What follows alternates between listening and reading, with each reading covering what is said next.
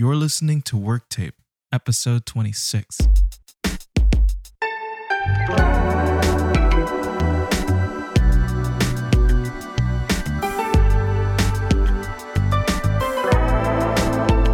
Welcome to Work Tape, everyone.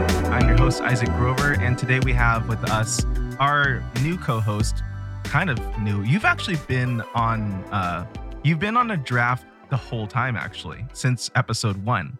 Actually, since before episode one when we had Mitch. But tell us your name.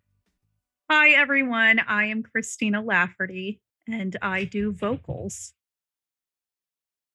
You can even go further in what kind of vocals you actually do. Like you you sing, but you also Yeah, I um I got my bachelor's degree in vocal performance and it was focused a lot on classical music. So I used to do a ton of classical and opera um which there is no way I could sing anymore unless I got back into voice lessons, but now I love I love singing folk music. I do a ton of worship music. That's pretty much most of what I do now.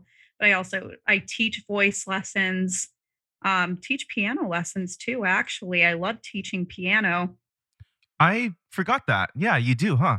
Mm-hmm. Yeah, That's- it's fun. That's crazy. That's like the entire package. So you could basically teach someone to be a singer songwriter. Well, at least Yeah. a singer and player. Exactly. Like I don't do well with um writing music myself. It takes me a long time. So it's difficult to teach that to other people, but I can teach them basics, like I can teach them the chords and everything. I can give them what they need to get there. So, yeah, it's a lot of fun. And so do you teach mostly locally or do you teach locally at all actually? Or is it all remote? Um, I teach all locally now. I s- I have one online student still. Even they're they're local. They live probably 10 minutes from me, but they're still online. Um, everyone else uh, is local. Okay. Mm-hmm. Yeah, your main thing has been for quite a while now has been you're the vocal master and you teach students how to be great with their voice. Mm-hmm. I think it's really cool. It's super fun. I enjoy it a lot. I enjoy. I I I like teaching piano too, but voice.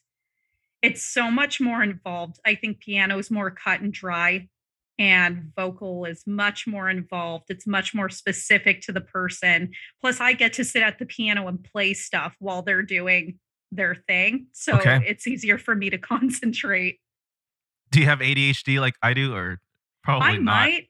I never got diagnosed, but I certainly have a difficult time concentrating on something. So, Oh my goodness. Well, that's not necessarily cool, but that's interesting yeah. because I, uh, it's a drag.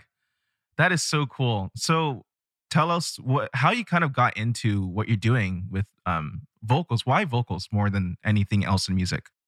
You know, I um ever since I was little, I just loved to sing. I was always just walking around the house singing and uh, my mom would always be playing old um like Hosanna and Maranatha worship song, the good old stuff. Sam, Sam.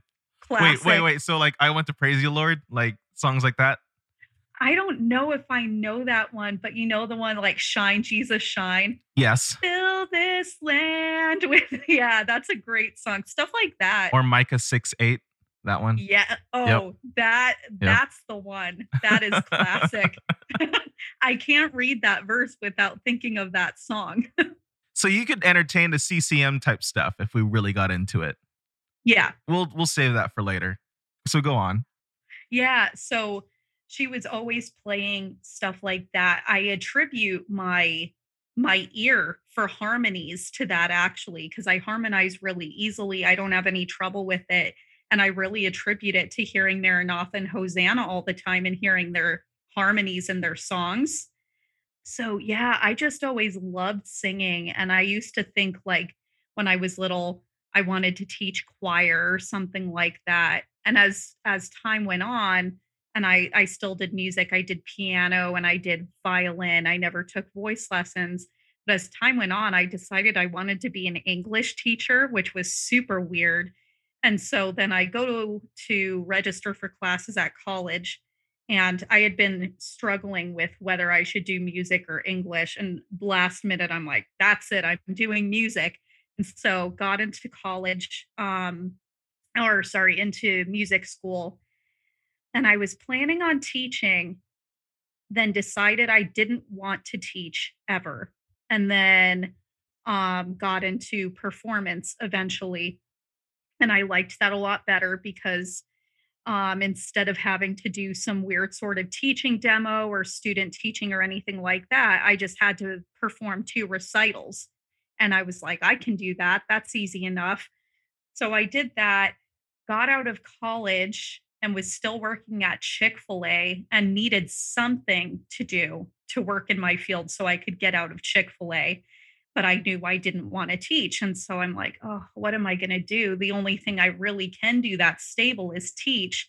Um, so I decided to try it. My best friend at the time was working um, at a music studio in Goodyear, Arizona, which is way out west. So I asked her if she could like get me in, and she did.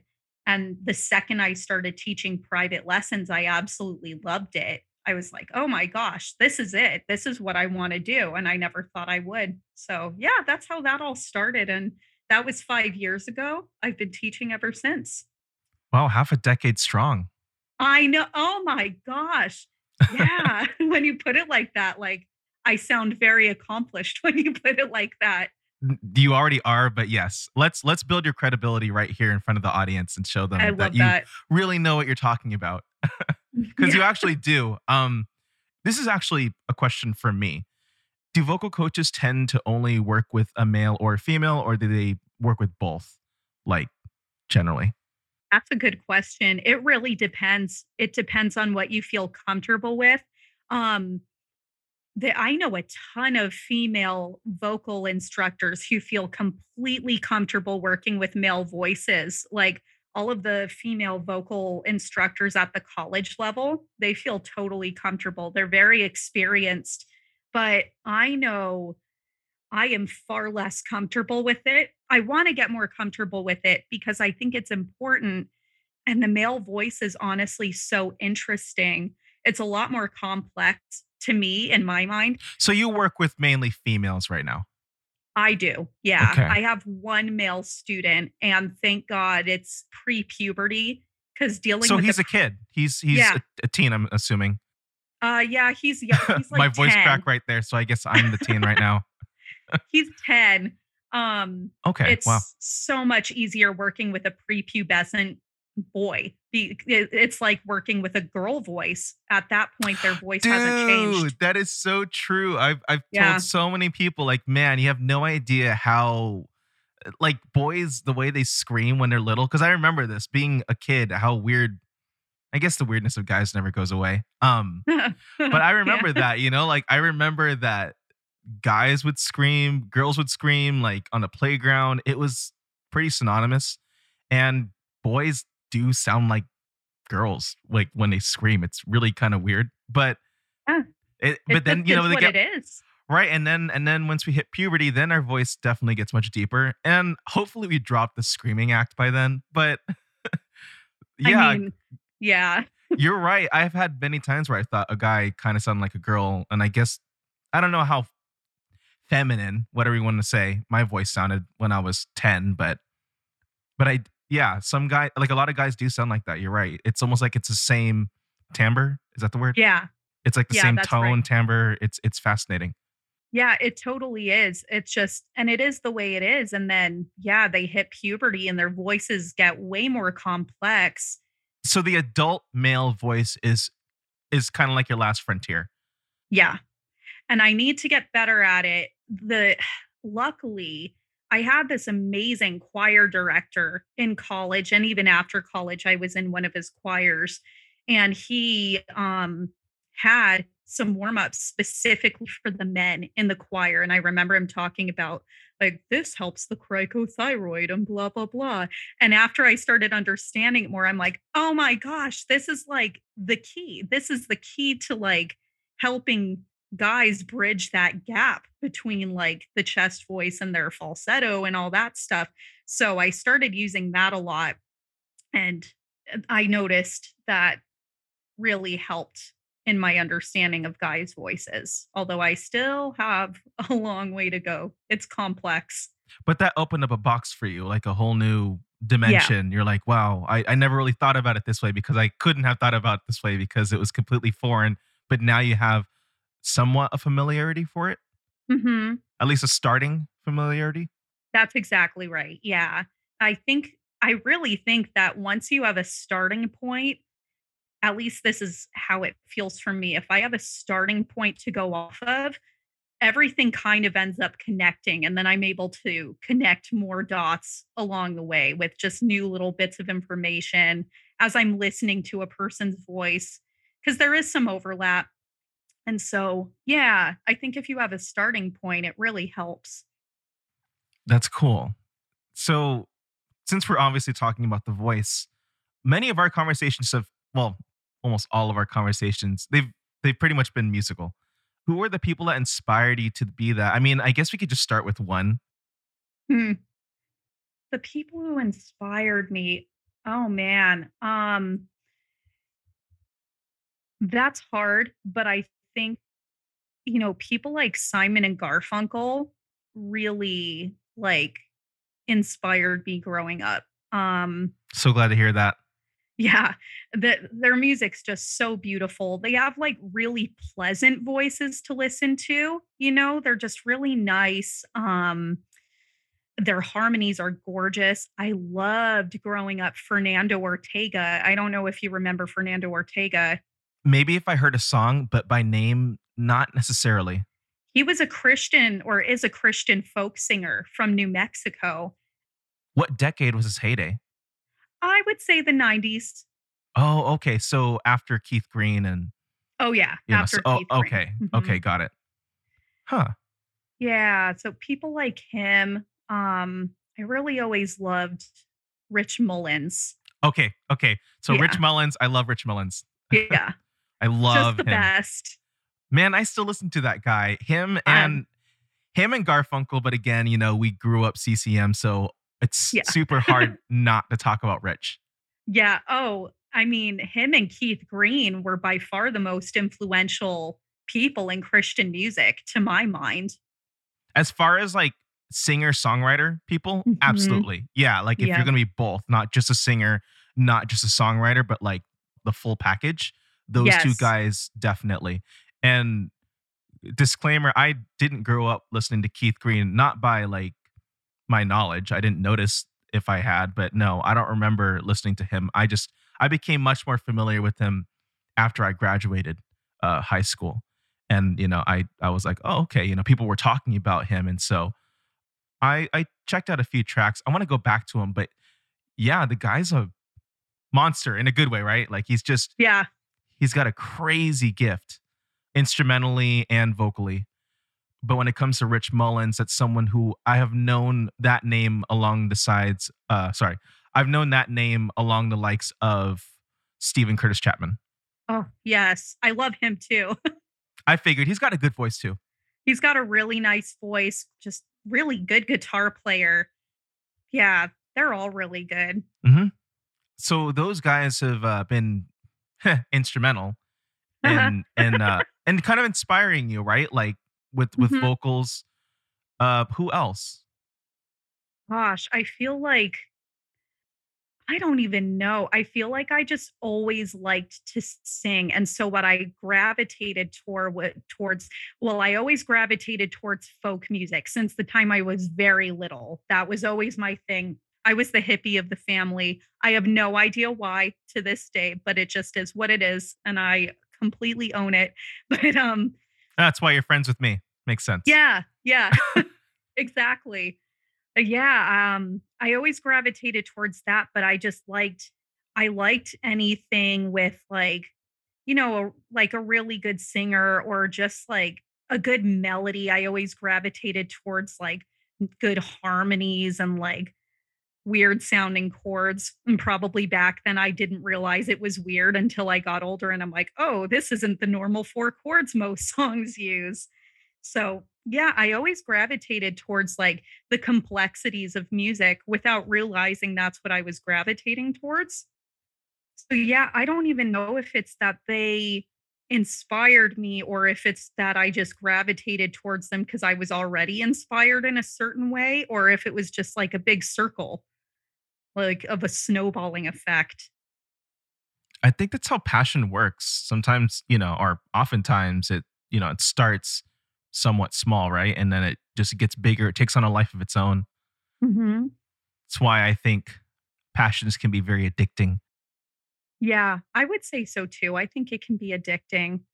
I, uh, you know, in fact, I think I read something that challenged me in that, and like my immediate reaction was like, oh, it was something Keith Green said about, I don't even remember, but I'll paraphrase like the idea of it was that, like, and it may not have been Keith Green, but basically, like, the purpose of music is like like our purpose is to serve the lord. It's not like our purpose is to be a musician or whatever. Our purpose is to serve the lord and we just use music to serve the lord. And i was like oh but you're right keith. Oh my gosh. So yeah it's it can be addicting especially if like our passion becomes our purpose rather than using our passion to serve god. Right. Yeah of course. the whole of the the music industry didn't get the memo. Yeah, yeah, no kidding. I think the whole of society didn't get the memo. no, they did not get the Oh, memo. we're supposed to use our money for the Lord. We're not supposed to bleed the common people for our own benefit. So that's that's listen, man. I I have my fair share of artists where we, we have totally different ideals. Like they're just Yeah. completely opposite. I just like the sound, Mhm. but and I know I know you do as well because uh, Yeah. we've talked about we talked about Queen, but then like one, I, I wonder where you are with like Led Zeppelin because I know that you you would have to say they're probably the most controversial um Yeah. in rock uh, actually. Um, I would I'd say say so. I'd say Beatles and Led Zeppelin they trade controversy in yeah. popular music. Oh, they're both up there. Yeah. I mean, you had with the Beatles, John Lennon being like, we're more popular than Jesus and blah, blah, blah, which Yeah. wasn't as big of a deal as everyone made it out to be. It's like, okay, yeah, the guy's arrogant, but he's not like the antichrist. But um he wasn't antichrist, but he was it was pretty clear, actually it was very clear that he was anti so-called organized religion. Definitely anti that. absolutely anti-Bible. Absolutely. I could see that. I yeah, I mean they weren't Christians. Um no. and yeah, so it's to be expected really. Not that it's good, but it is to be expected. Um but as far as led Oh, go ahead. Well, I was going to say him and George Harrison. Actually, mostly George Harrison got into some very Eastern spirituality. Yeah, very interesting stuff. Um, Yeah. extremely popular today. Not my bag, but that's for another podcast. Um, Yeah. continue saying what you were going to say. Um, so like as far as Led Zeppelin, yeah, they I guess they would be controversial because like Jimmy Page was so into the occult. So there was a lot of that and their music was super sexualized too. Like actually, I would say back then you had songs about sex that like it was more poetic. Like everyone was a little more subtle. And then you had Led Zeppelin like being completely out there with really raunchy metaphors. And I was like, oh, oh, oh, we're doing this in the 70s. I'm like, okay. But oh, I I love Led Zeppelin. To this day, I love them, but I don't listen to them anymore. And it um, you know, it I never made a conscious choice really to stop listening to them. It just I just didn't listen to them anymore after a while. And I I listen so much to just Christian music now, just naturally. I very rarely listen to the Beatles. I very rarely listen to Simon Garfunkel. If I listen to anyone, it'll be Simon and Garfunkel or Bob Dylan. But yeah, so just kind of naturally gravitated towards Christian music, but Wow. older Christian music like Yeah, Keith when it was Green and Rich when it was Mullins. really good. Yes, Uh, Larry I, Norman. feel like I've heard of him, dude. I want to get more into that because I'm more into like the modern or I, I'm more into the um the Christian music from the '90s and and up. Uh, okay, yeah. okay, well, I do like what's her name? She did Solomon's Shoes. Uh, Margaret. I think it's Margaret Becker. It's Margaret something. So I yeah, I liked Margaret Becker. I didn't know a lot by her. I heard her more on like compilation CDs. CDs, guys. I would hear her on um yeah, like compilation CDs. I liked her. She had just people back then just had nice like even if they weren't great singers, they just had nice pleasant voices to listen to. I will give that to especially the mid late 80s when it wasn't so hair metally. Um, Yeah. What was her name? Tracy Chapman. Actually, when you listen to Tracy, you hear a ton of what the um the Christian music scene would embrace. And that's why I, when I listen to her, it sounds very familiar. Um, I'm used to Twila Paris, Amy Oh, Grant, Amy Grant. I Yeah. love Amy Grant. I love Twila Paris too. Jennifer Neff when she used to be part of the Yes. My Yeah. aunt told me about that whole debacle. I was like, uh, oh, all Yeah. right. tons of uh a lot of waves in that sector. So yeah, I I I I, I like all of that stuff. I I grew up with Yes. what was it? Jeff Jeff Moore and the Revival. I think that was the name of the band. And so Okay. I was big on a lot of that stuff. And and, and I think that's why the 90s music is so I didn't grow up with Nirvana. You know. Right, right. I didn't grow up with a lot of the bands that I would come to, you know, listen to in my high school, college days. I didn't know who Pixies were. I didn't even know who Foo Fighters were until I think high school. And so, okay. but before high school and even before middle school, those names that I mentioned to you, I grew up with, and you know, and Rich Mullins. I definitely knew the voices of Maranatha. Those were those were a part of my childhood, so they're always like home when I listen to them. Mhm. And the 90s sound that's centered around Steven Curtis Chapman, like everything, that is my home to me. yes, that's how I feel too about Michael W. Smith. Oh, him too. Yep, him too. So too. classic. Yeah. That would be so cool to talk about. I know you wanted to get more. Maybe you could tell the audience what you really want to uh, contribute because, you know, you're a vocal coach, and I know we're going to get a lot of people wondering how to vocal or how to vocalize what they want to do. Literally. Yeah. Yeah, literally. Honestly, I gosh, I could just nerd out on this stuff forever, but I and this think is a the- place for it. Yeah, no kidding. I think um the thing that I really like to talk about, and I think it's useful, it does at least get people critically listening, like thinking about what they're hearing, thinking about like, oh, I like this sound, but will will it actually hurt my voice? Or is there a proper way to do this so I don't hurt my voice? I like talking about um different singers, what they're doing, how they're using their voice, why, oh, yeah, everyone likes her because she has a really interesting sounding voice. But if you sing like this, you're going to get nodes or polyps or, you know, burst of vocal cord or whatever, rupture of vocal cord like Adele did once or twice. And so I don't know. I just like to get people thinking about what they're hearing instead of just passively taking in what they're hearing because I don't think that they realize how much it like Matters. just passively taking it. Yeah, it matters. It affects what is popular today. And it's fine. Like what's popular is what's popular. But, you know, then they start thinking that only certain voice types are good. And I said something about this last time, but this even bleeds into churches where they want a quote unquote dynamic voice, which means a belter. Well, not very many girls can belt well. It takes a lot of work to belt well. And even if you're not a belter, you have something to contribute to the worship team. And so it just, I don't know. I just want people to think about what they're hearing. Right. And and you want to encourage proper technique because health matters, right? Oh, totally. It's like, hey, you you can sing Beyonce all day long, have at it, but like I want you to keep your voice for the next 50 years and I think you want to keep your voice for the next 50 years too. And yeah, people don't get how fragile the voice is. Like, I'm only 31. I can't use my voice like I used to.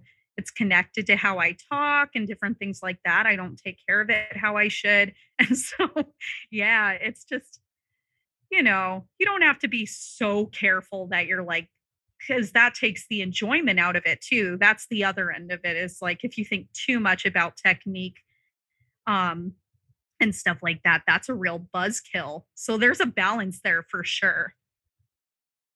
Yeah. Didn't the same thing happen with Lacey Sturm from Flyleaf? Ah, uh, oh, I don't know, but yeah, she had a very interesting voice. I'm assuming she passes the test for you. Uh, but I liked Flyleaf. I liked, you did okay. Yeah, I liked Flyleaf.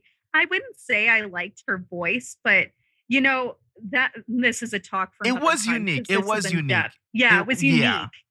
Like, and I think that I I let a little bit slide on vocals if I like the song or I like the musicality. I notice I'm much more harsh on a person's vocals if I think there is literally nothing in the nothing else in the song that it has to offer. Like oh, if yeah, it's just Flyleaf in their heyday, their songs were you would have to admit they're pretty good. I liked them, like Memento Mori. I don't know if you listened to that album, but that was I like a that sick album. album. Yep. Yeah. That's cool, Christina. Um yeah. Then we'll have you back most likely next week. Cool. You know, again, we're still yeah. figuring things out. It might be you, it might be Mitch, but mm-hmm. when we have you, we're, we'll continue more into vocal stuff and other things that you want to talk about because I know you're not just into vocals. You you like music theory, period. Yeah, yeah, more so than I used to. I'm just kind of a nerd in general. that wraps up what episode 26. That's really cool. Where like if we did a hundred, we're at the quarter, so that's kind of cool. Yep, that's awesome. but um, thanks for being here and you know it's going to be great to have your voice on here like literally both musically and just speaking yeah thanks for having me. We'll be with you guys another time. You guys take it easy and peace